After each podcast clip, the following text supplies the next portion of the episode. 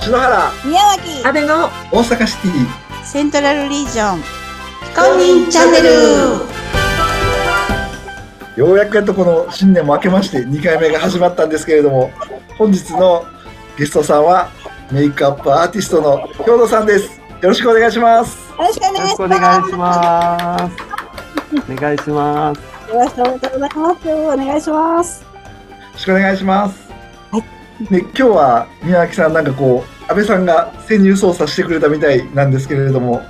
はいそうなんですよ。実はですね今回から、えー、第1回ゲストの安倍さんがですね加わってくださいましてパワーアップしました。でイエーイ！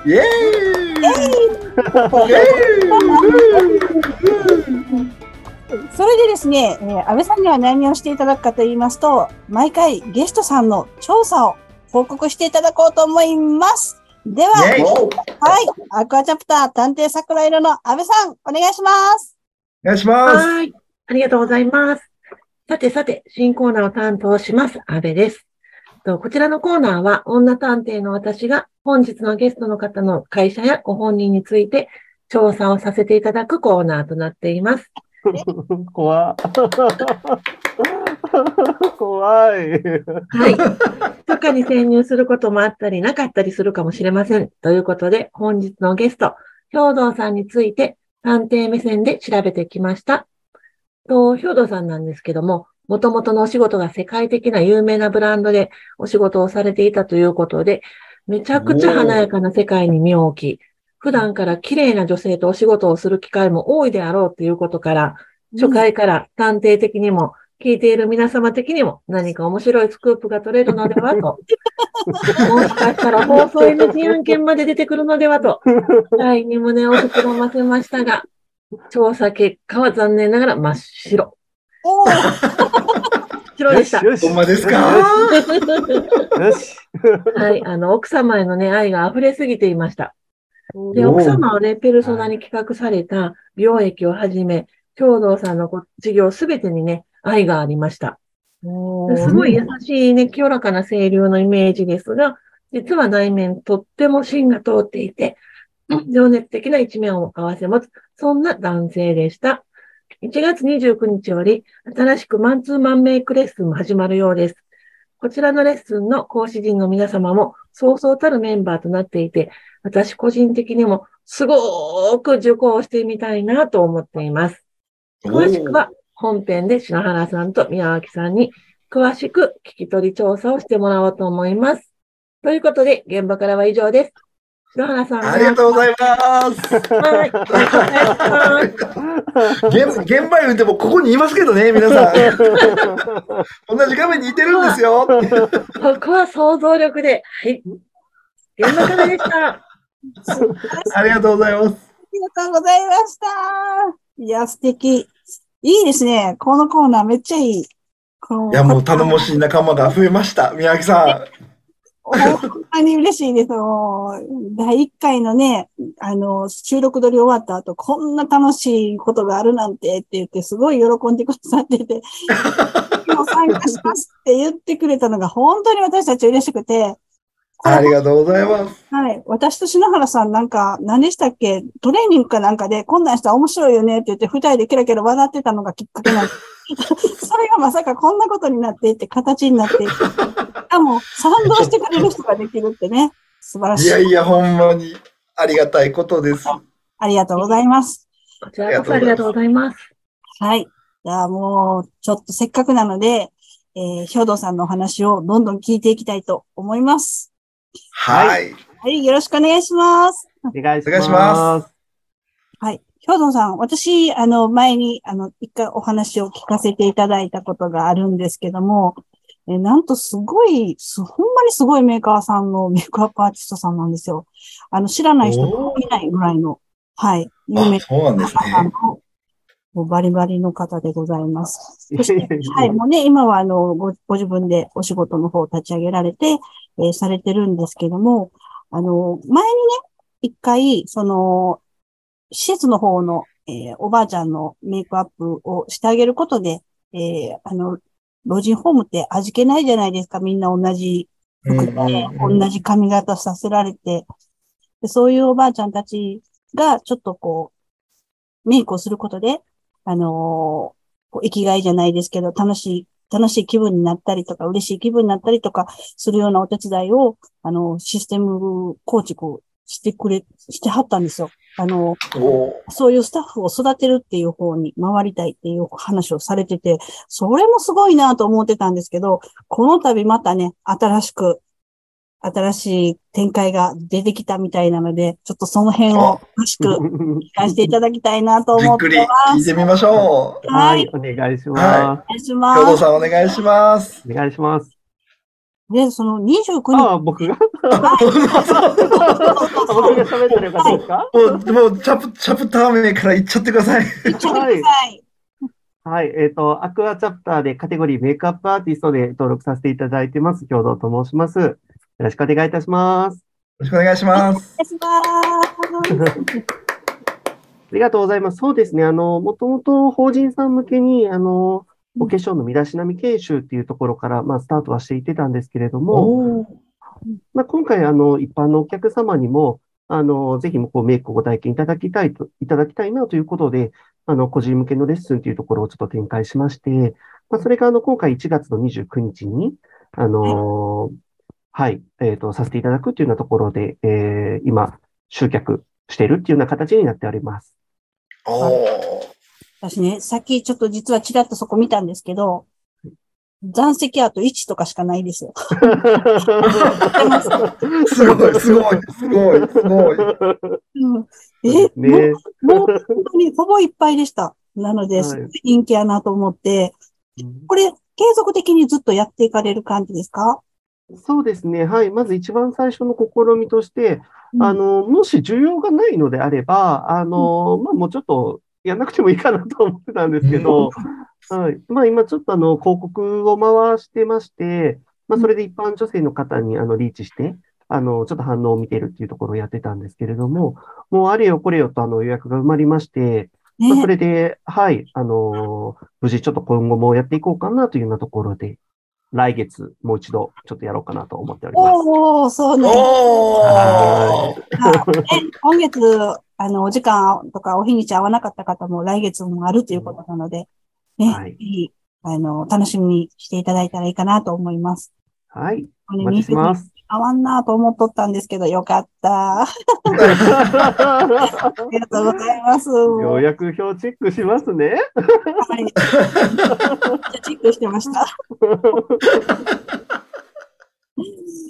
いや、もともと、その、あれですか、兵藤さんは、あの、そのメイクの業界に入られたきっかけっていうのは何やったんですか？そうですね。あの、一番最初メイクをしたいなって思ってたわけではなくて、うん。あの、ずっとサッカーをしてたので、スポーツトレーナーになりたいなと思って、うん。それで、はい、あの、僕、電車の乗り方もわからないような田舎から大阪にやってきたんですけど、はい、一人で電車乗ったことないっていう高校時代を過ごしてました。そこで、はい、あの、えっ、と、大阪で医療の学校通ってた時に、うん。あの、メイクセラピーって言いまして、まあ、いわゆるお化粧をすることで、まあ、女性が、あの、うん。自分の人生をこう豊かにあの歩んでいけるんだよっていうような授業を受けたときに、あ、少しちょっとこういったのを勉強してみたいなと思って、まあ実は資格を取りに行ったんですね。おえー。ー、で、その時に、うん、うん。あ、ごめんなさい。どういう資格いやいや。え、そういう資格があるんだと思って、どういう資格そうなんですよ。で、はい。うんじゃあメイクセラピーっていうのは、あのまあ、うん。何ですか、色とか、あの化粧品の色とかを使ってですね、まあそういったところで、あの女性が、あの、自分自身を表現していくっていうような、まあそういった資格があって、まあそれの最後の実習が、実は老人ホームだったんですね。おー。で、その時に、僕が担当した方が、実はおじいちゃんだったんですけど、うん。え？男の人なんですね。そうなんです、そうなんです。で、おじいちゃんに僕、赤い口紅をつけたっていうのが、まあ、いわゆるこう、初めてのお客様として、うん。メイクをしたっていう経験になりまして、その時、おじいちゃんちょっと泣いてしまいまして、ええおーはい。まあちょっと僕も何か悪いことしたのかなっていうところで、あの、スタッフさんに、あの、すいませんってもう、本当何か悪いことしましたかなんていうこと聞きに行ったら、うん。あの、耳が遠かったおじいちゃんだったみたいで、うんあの、まあ、僕がなんか一生懸命喋ってくれてたのが嬉しかったんだよ、なんていうこと言ってもらったときに、あ、なるほどと、メイクセラピーってここに行き着くのかっていうところで思ったときに、もうその日に学校を辞めるっていう決断しまして、うんうん。そして、おー この体験でもこの日に、うん。あの、両親に電話して、うん。あの、僕はもうあの、メイクの世界に行きたいんだっていうことを話したんですけど。お父さんが介護施設の、あの、なんていうんですか、施設長してまして、はい。はい。いやいやいやいやいやいや、何考えてるんだと。うんそううんそんなもう、医療の道行ってる方が手堅いし、もうそんな、やメイクなんてヤクザな世界なんてもう絶対あかんよ、と。もう自分の人生何考えてるのっていうような、まあ、田舎のお父さんらしい答えが返ってきたんですけど、うん。そはいれなら、あの、僕はバイトして、あの、自分で学校行き直すからいいよって いうことを言ったときに、あ、もうそうなんやっていうことで諦めてくれて、メイクの世界に行ったっていうのが、僕のメイクを始めたきっかけになります。ははい。もう、そのおじいちゃんとの出会いが、もうほんまのきっかけですね。そうです、そうです、そうです。すごいなぁはい。人生の。はい。いやー、すごい。今原さん、どうですか？なんか、同じ男の人として、こう、なかなかメイクの世界って、女の人はこう近いですけど、男の人ってそんな近くないじゃないですか。近くないと思うんですよ。特に僕はもう全くメイクのうん。世界と疎くて。ね。うんうんはい。研修、研修っていうかね、実習で行って、まあたまたま触れる機会があって、こんなに人生を変えるきっかけになるっていうのはすごいことですね。本当に。うん。うんうん。そこでね、自分でもう全力でもう舵を切り直した兵藤さんもすごいと思います。本当に。そっからがまたすごい、そっからがまたすごいですよね。うん。うん。はい。ちょっと、あの、今度は、えっ、と、研修時代とかですね、まあ、ちょっと勉強しはい。た時の話を聞かせていただけたらなと思うんですけども、はい。そうですね。あの、まあ、そこからメイク学校にうん行っ。たんですけど、うん。まあ、そこで、まあ、あの、当然就職先どうするかっていうところがありまして、まあ、その時に、あの、そうですね、和木玲子さんっていう、あの、いわゆる火傷とか傷とかを持った女性、まあ、そういった方のために化粧品を作ってるっていう方がいらっしゃるんですけど、はい。うん。僕、この方の、うんあの、作った化粧品でお化粧したいなっていうふうに思って、それで一番最初に勤めた会社っていうのが、その和木玲子さんのところの会社だったんですよ。はあー有名な方ですよね、本当に。うん、はい。ただですね、うんあの、やっぱりメイクする方っていうのが、まあ、いわゆるこう、例えば百貨店の化粧品フロアにはなかなか行き行きにくいとか、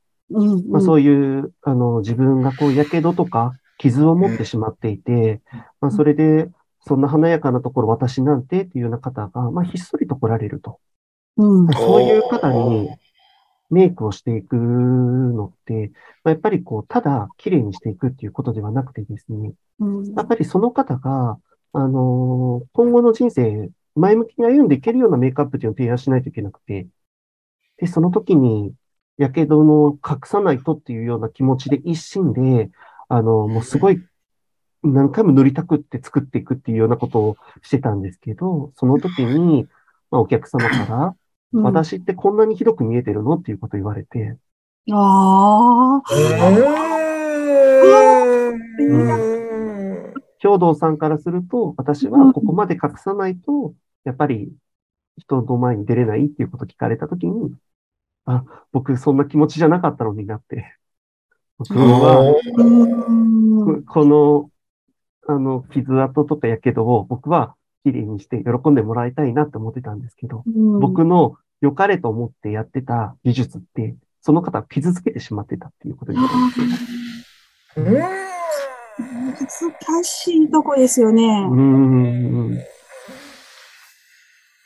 はい。まあ、それをきっかけに、あうん。の、また、その当時は20代前半ですかね。まあ、その時に、あの、メイクってもう本当に非言語のコミュニケーションツールだなと思った時に、うん、僕自身がまだ、あの、そこに対応できないなと。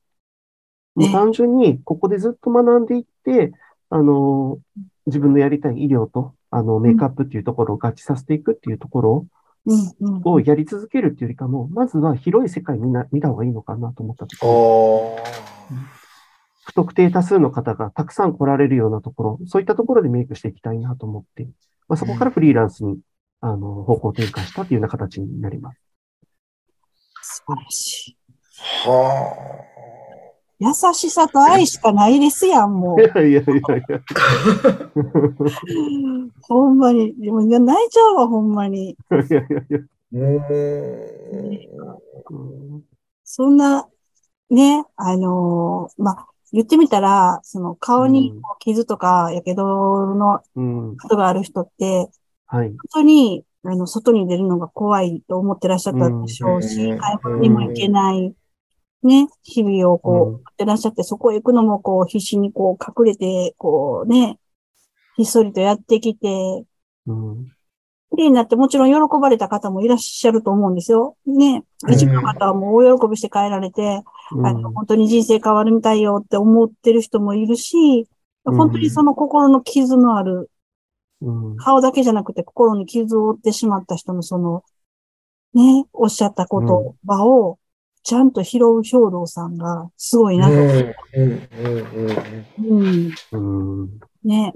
ちゃんと向き合いたいと思って、また、こう自分、ご自分のね、活動をこう、広げようと思って、こう、決心されるうんっていうところがすごいなと思います、本当うに。ん。うん。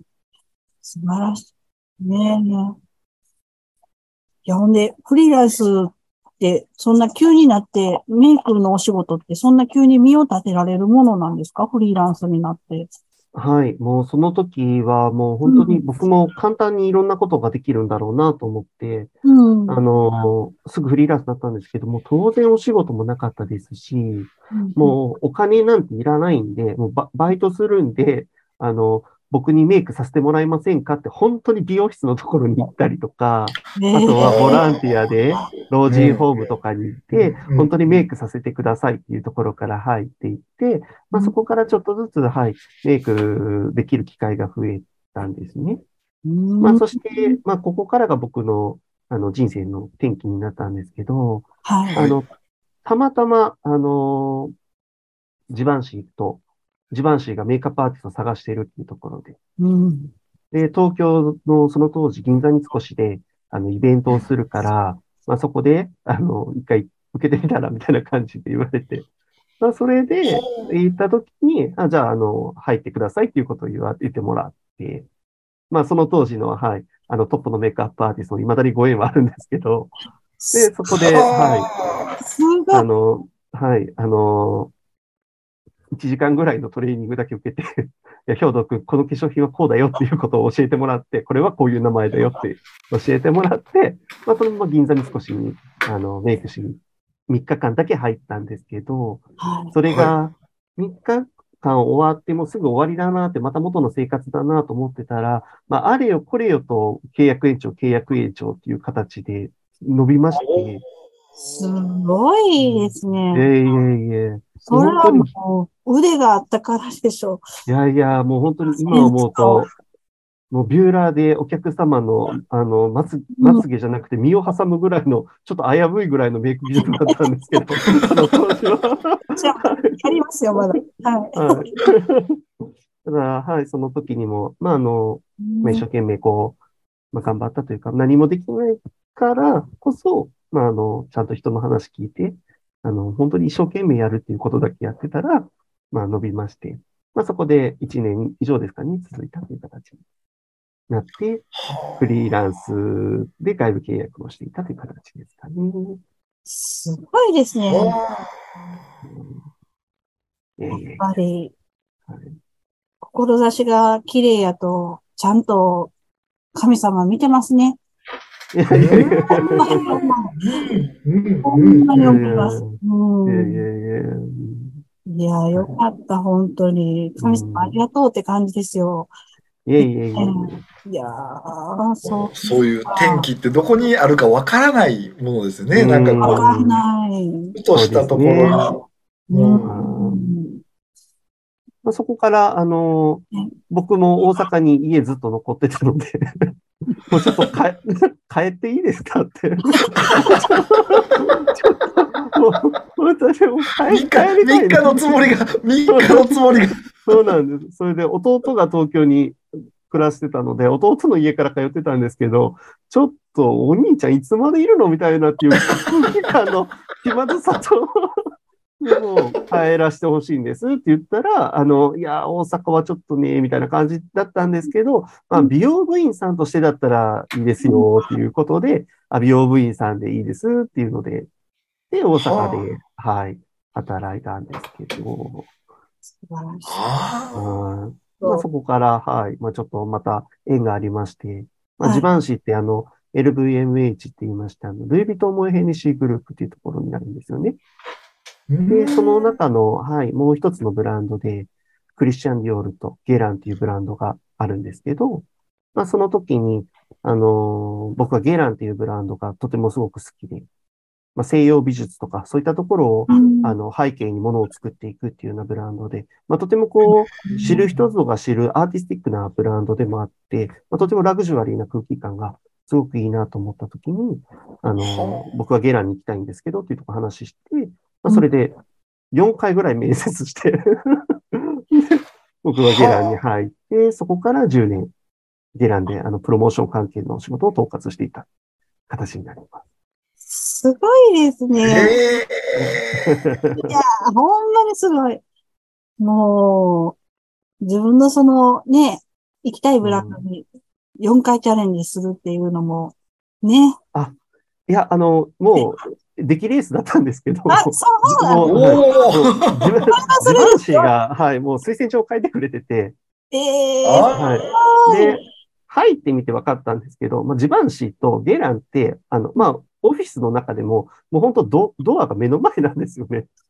3歩歩いたらお互いのオフィスのドアになるぐらいのところで、まあ、それで推薦していただいてて、ただ、あの、その当時ゲランは、あの、男性を、男性の美容部員を取るとかっていうことがなくてですね、まあ、それで僕がモデルケースになる、大阪でモデルケースになるということで、まあ、すごく慎重な姿勢を示されて、で、まあ、その時に、最後の自慢誌でお世話になった人たちが、兵藤君たらい回しするんだったら、うちに返してっていうことを言ってくれて、まあ、それ、それでもう、はい、兵藤さん取らないといけない状況でしたみたいな感じだったから言われたんですけど、はい。まあ、そこで、はい、1年間ぐらいですかね、ゲランは、あの、梅田阪急で美容部員をしてまして、まあ、その1年後に、あの、プロモーションの方のチームに行って、まあ、その後に、あの、プロモーションを統括していくっていうような形で、まあ、キャリアを終えるっていうような形に素なります。晴らしそうなんですね。いはいいやー、輝かしい。これ今度はやっぱりその、センスの塊なんですね、基本ね。あいや、あの、全然そんなこともなくて、はい。あの、一生懸命だったっていうだけです。あ、それが素晴らしい。好 いやいやきなことをね、本当に、で10年っておっしゃられてましたもんね。はい、そうですね。うん、すごいキャリア積まれてっていう話な。ういやー、素晴らしい。んうんすごいですね。なんかもう、あれですよね。私、全然その化粧をするの5分ぐらいで終わる人なんですけど、はい。もうね、主婦はみんなそんなもんですよ、朝。そうですね。はいとりあえず、あうんピッピッピッって。え、あ、安倍さんは何分ぐらいかかるんですか？私3分です。も う カップヌードルがすぐ食べれます。そんなもんなんですね、皆さん。はい。日本人の平均メイク時間は7分って言われてます。おーはい。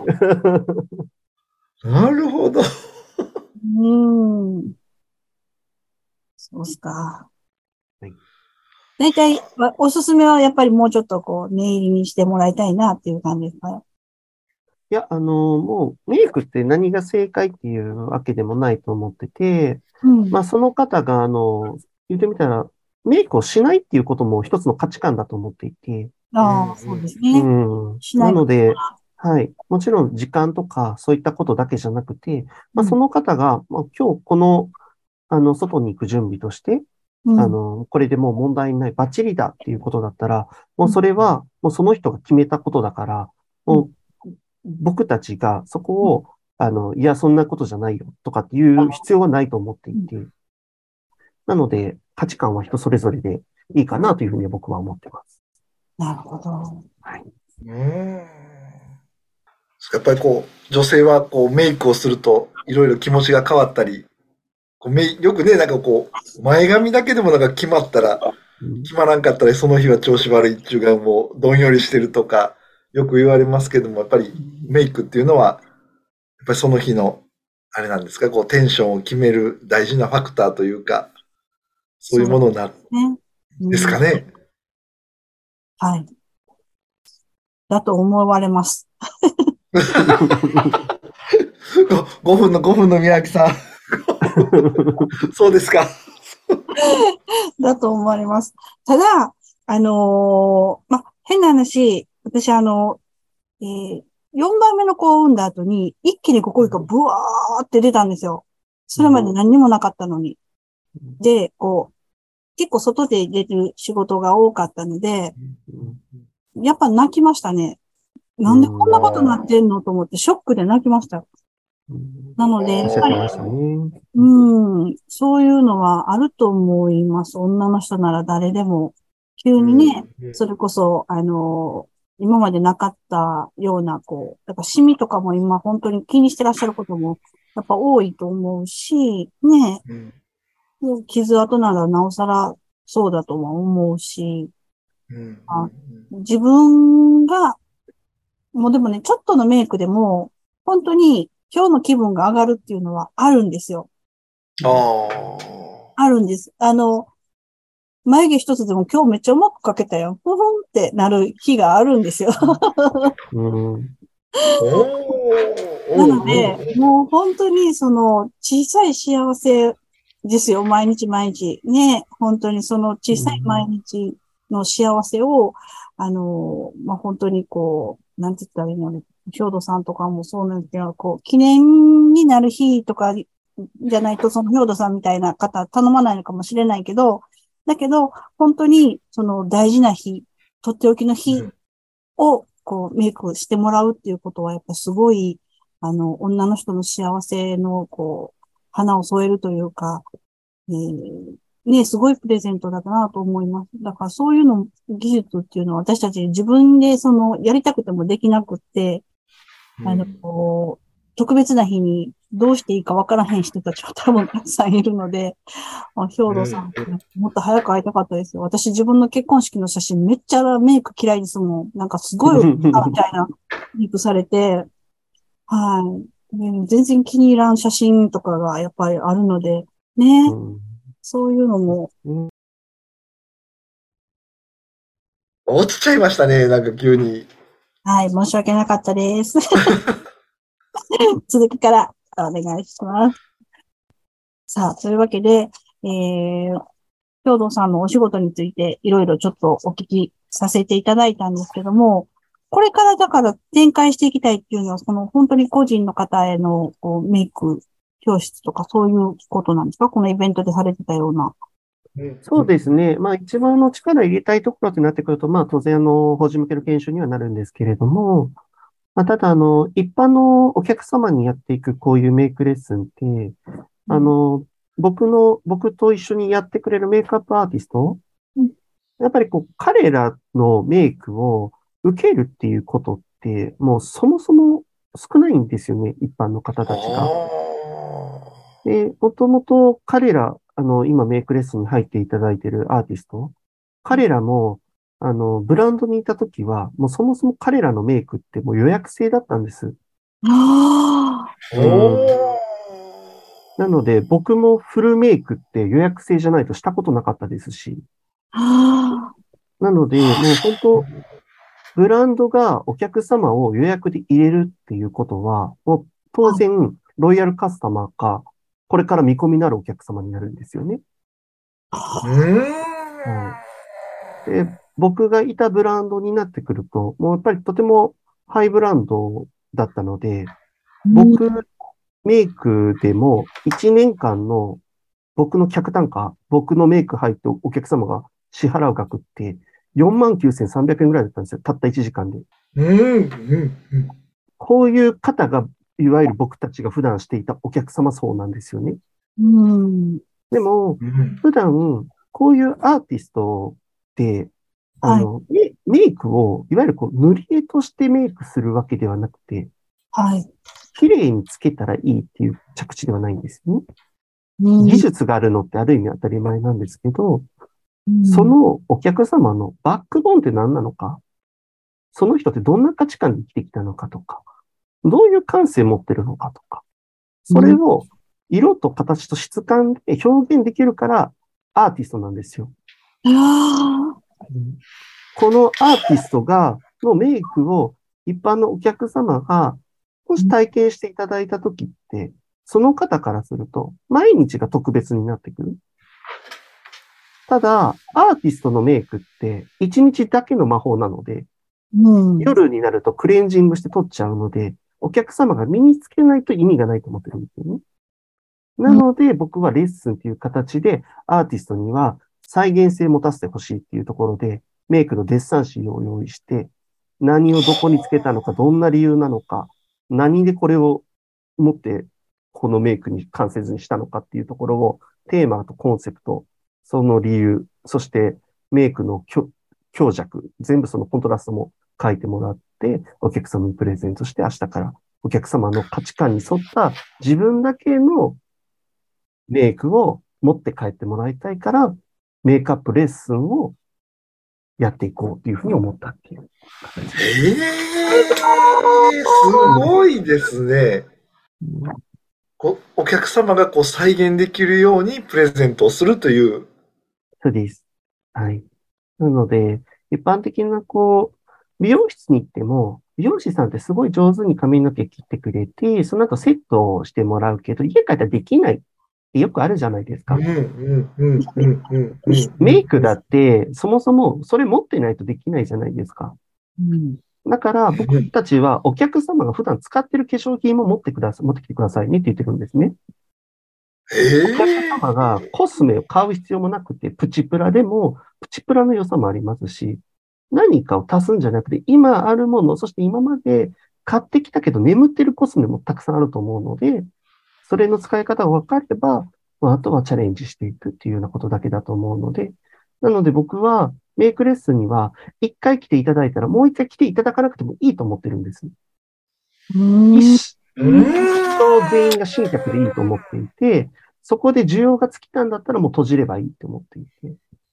なので、今はそういった気持ちでメイクレッスンがお客様の需要ある限りは、こういったところで、はい、やっていけたらいいな。それが一番最初にお話しした、その女性たちの QOL、いわゆる人生の質ですよね。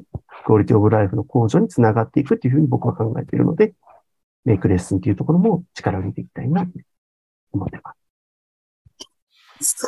はあ、すごい。素敵すぎる。素敵すぎる。ほんまにえ素敵。ここの内容が1月29日の内容になるんですか？そうです。はい。ええこれ、ちょっともう、お値段はあれなんですけど、もう安すぎないですか？そう、そうなってくると。そうですね。大阪のメイクレッスンの相場って2万2000とかって言われているんですけど、はい。90分とかで。お僕たちは、はい、だいぶそれよりかも下回りますね。ただこれはもうアーティストの協力あってこそでもあるんですけど。ああ、そうですよね。うん。なので、面白このい。値段で。いやいやいや、ちょっと、早速ちょっと僕明日、うちの会員さんに声かけます。ありがとうちょございまうど会う、ちょうど会うんですよね、明日、す。明後本当日。ですか。ありがとうございます。なんかさ、2月の枠を急いで作ります。こ今、今見たら1月がもうちょっと間、隙間があるなと思って、ちょっと、はい、1その月隙間をは、もう埋まってたら2月ちょっと紹介入れます。ありがとうございます。あとちょっとだけですもんね。本当にちょっとで埋まっちゃう。うん、もうちょっとだけなんですよ。1月29日。うん。1、2、3枠まだ残ってるんで、宮脇さんより早く埋めようかなって。そうか。いや、もう朝か夜しかみたいな。がね、朝、朝、むくみ取ってから行かなあかんの？むくみ立ってから。でも大丈夫です。はい。アーティストがマッサージしてくれるので。す、すごい。はいそんなことまで、うん素晴らしい。ありがとうございます。りがとうございます。うん。じゃあちょっと、これから、まあ、ね、そういう、えーまあ、もちろん、介護施設の方の研修を進めつつ、え個人の皆さんへの、この女性たちの、え暮らしの質を変えていくためのお手伝いを展開されていくよっていうことなんですけども、うんここにちょっとね、聞いていただいたシートの中に書かれてますけども、うん協業パートナーをもっともっと増やしていきたいな、というところが書いてらっしゃったんですけども、はいこの。方とつながって、どんなことしていきたいな、みたいな、えー夢とか、あったりとかする、あればまた教えていただきたいんですけれども、どうでしょそうですね。やっぱり僕のまあ夢ってなってくるのであれば、もう僕は、まあ、本当にいろんな方に今まで支援してもらってう。生きてきたっていうことは、本当に独立して初めて気づいたんです。うんもう、それまでは本当に、あの、自分だけでやってきたって本当に心の底から思ってて、もう周りに誰もいらないと。もう僕がスペシャルだったら、もう全部成り立つって本気で思ってたんですけど、でも、本当に陰でこんなに支えてくれてたんだなっていうふうに気づいたときに、家族も含めて、うんやっぱりそういった人を支援するような、そんな生き方をしないといけないなということで、僕はやっぱり力を持たないといけないなと。まあじゃあその力って何なのかってなってきたときに、やっぱり経営者としての力っていうのが、まあ一番絶対的になるのかなってな、な、なりますよね。うんじゃあそれでどんな方だろうやっぱり協業パートナーっていうのは、いわゆる一番僕たちが、あの、苦戦するであろうところって、いわゆる集客になるんですよね。僕たちって、あの、技術者であって、あくまでも、あの、要は、いいサービスを提供できるっていうのはあるんですけど、営業マンではないので、まあそういったところで僕たちのサービスと関連できるような方たち。まあ例えば、あの、篠原さんでもないですけど、結婚相談所っていうところも僕たちも、そういうところもありますし、あとそういったところとか、あの、法人向けの営業されてる方もそうですし、美容ディーラーもそうですし、まあ今、あの、業務委託をしているところも今、5、6社あるんですけれども、まあそういったような、はい、あの、僕たちがやっていきたい介護の分野で、あの、普段営業されているようなところ、まあそういったところであったりとか、あとは美容業、化粧品、ブランドとか、まあそういったところとかも、僕たちからすると協業パートナーにはなり得るのかなというふうには思ってます。はあ。ありがとうございます。なんかすいません。本当に もう本当に、夢しかないしね。本当にもう愛しかないし。素晴らしい。すごいいい方をおつなぎいただきましたね、安倍さん。ありがとうございます。もいえいえ、もう、アクア切っての、はい、癒しボイスなんで、皆さん癒されたんじゃないかなと思います。う、癒されました。腹黒い僕もね、一つ一つもう一つ気になってるところがあって、ご質問していいですか？はい、お願いします。あの、ちょうどこの中学生、高校生が大人になるために、この肌のケアの方法をこう伝えたいというところがあって、僕の娘もあの、ちょうどほんまもう中学生ぐらいの時、ものすごくニキビがひどくて、はい。やっぱもうかわいそうだったんですよね。それで、そういうこう、お肌のケアとか、まあおそらく体質とかもあるのかなと思うんですけれども、はい。その辺で、まあこう、ね、中、まあ中高生さんに向けてのこう、アドバイスみたいなものをはい。あったらちょっとお聞かせいただきたいなと思うんですけれども。そうですね。あの、やっぱり今おっしゃられてた通りに、あの、体質っていうのはやっぱりすごく影響されます。ただ、できちゃったものをどう、あの、向き合っていくのかっていうところもすごく大事で、まあ、そうなった時に、要は、あの、ニキビとかって、まあ、言ってみたら、肌の油が過剰に出てしまっているっていうところで、肌を清潔にしていかないといけないんですよね。うんで、その時に洗顔フォームで顔洗ったりすると思うんですけど、洗顔フォームって、いわゆる水性の汚れを落とすものなんですよ。ホコリとか、花粉とか、油分を取るものって、クレンジングになるんですよね。メイク落とし。で、そのメイク落としで油分を取ってあげてから洗顔をしていく。そして肌を清潔な状態に保っていくためにスキンケアもしていって肌を潤していく。で、その後、あの、人生で紫外線を浴びる量って10代のうちに20代になるまでに約半分ぐらい浴びてるって言われてるんですけど、ああ、そうなんですね。ニキビができた状態で紫外線浴びるダメージもつながっていくんですよね。こすって潰れて傷になったりもそうですし、紫外線でもダメージになるので、ってなると日焼け止めも大事じゃないですか。はい。日焼け止めのセレクトも大事になりますよね。うん。そして、その日焼け止めをきれいに落としていくクレンジングのセレクトと、クレンジングの技術も必要ですよね。落とし方とし、指の圧とかもそうですし。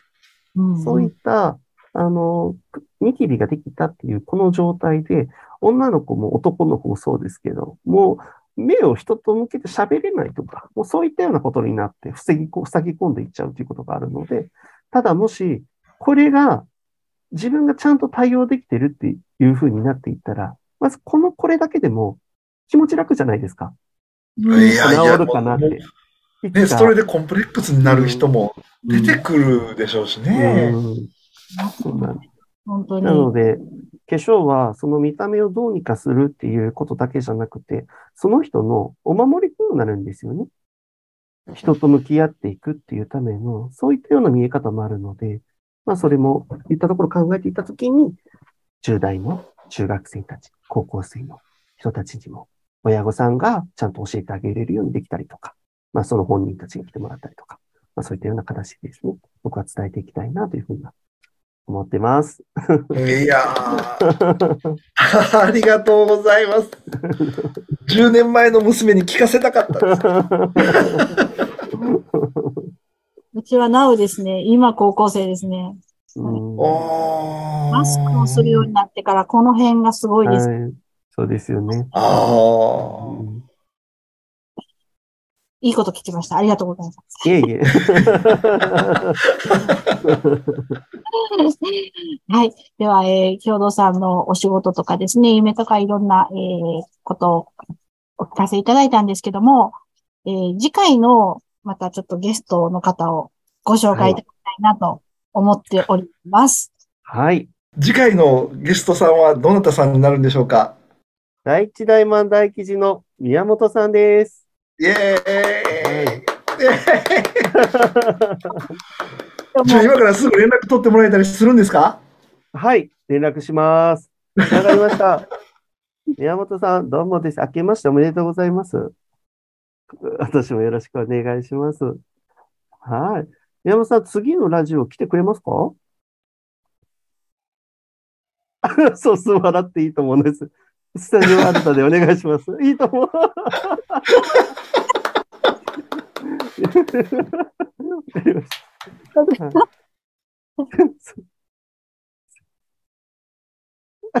古き良きタモリの声が聞こえた。ありがとうございます。うん。そうそうそうそう、ズームです、ズームです。はい。はい。なので、うん。はい。で、よかったです。お待ちしてます。うん。ありがとうございます。そうです、そうです。そうそう、2月、うん。日程調整して。うん。すいません。いつもありがとうございます。お待ちしております。はい。山さん、切りますね。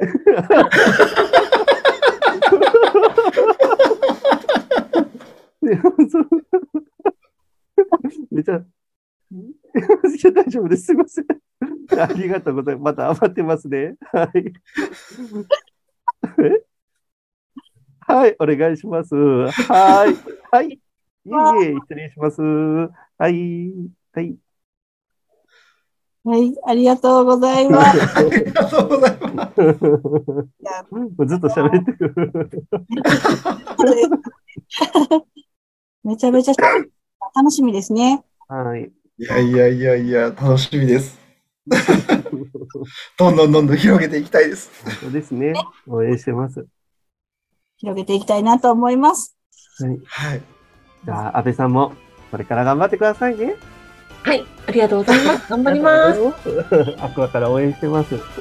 ありがとうございます。はい、では今日のゲストは、アクアチャプターのメイクアップアーティスト、兵藤慎也さんでした。ありがとうございました。ありがとうございましたた。ありがとうございました。安倍さん、次回の潜入調査もお願いします。了解です。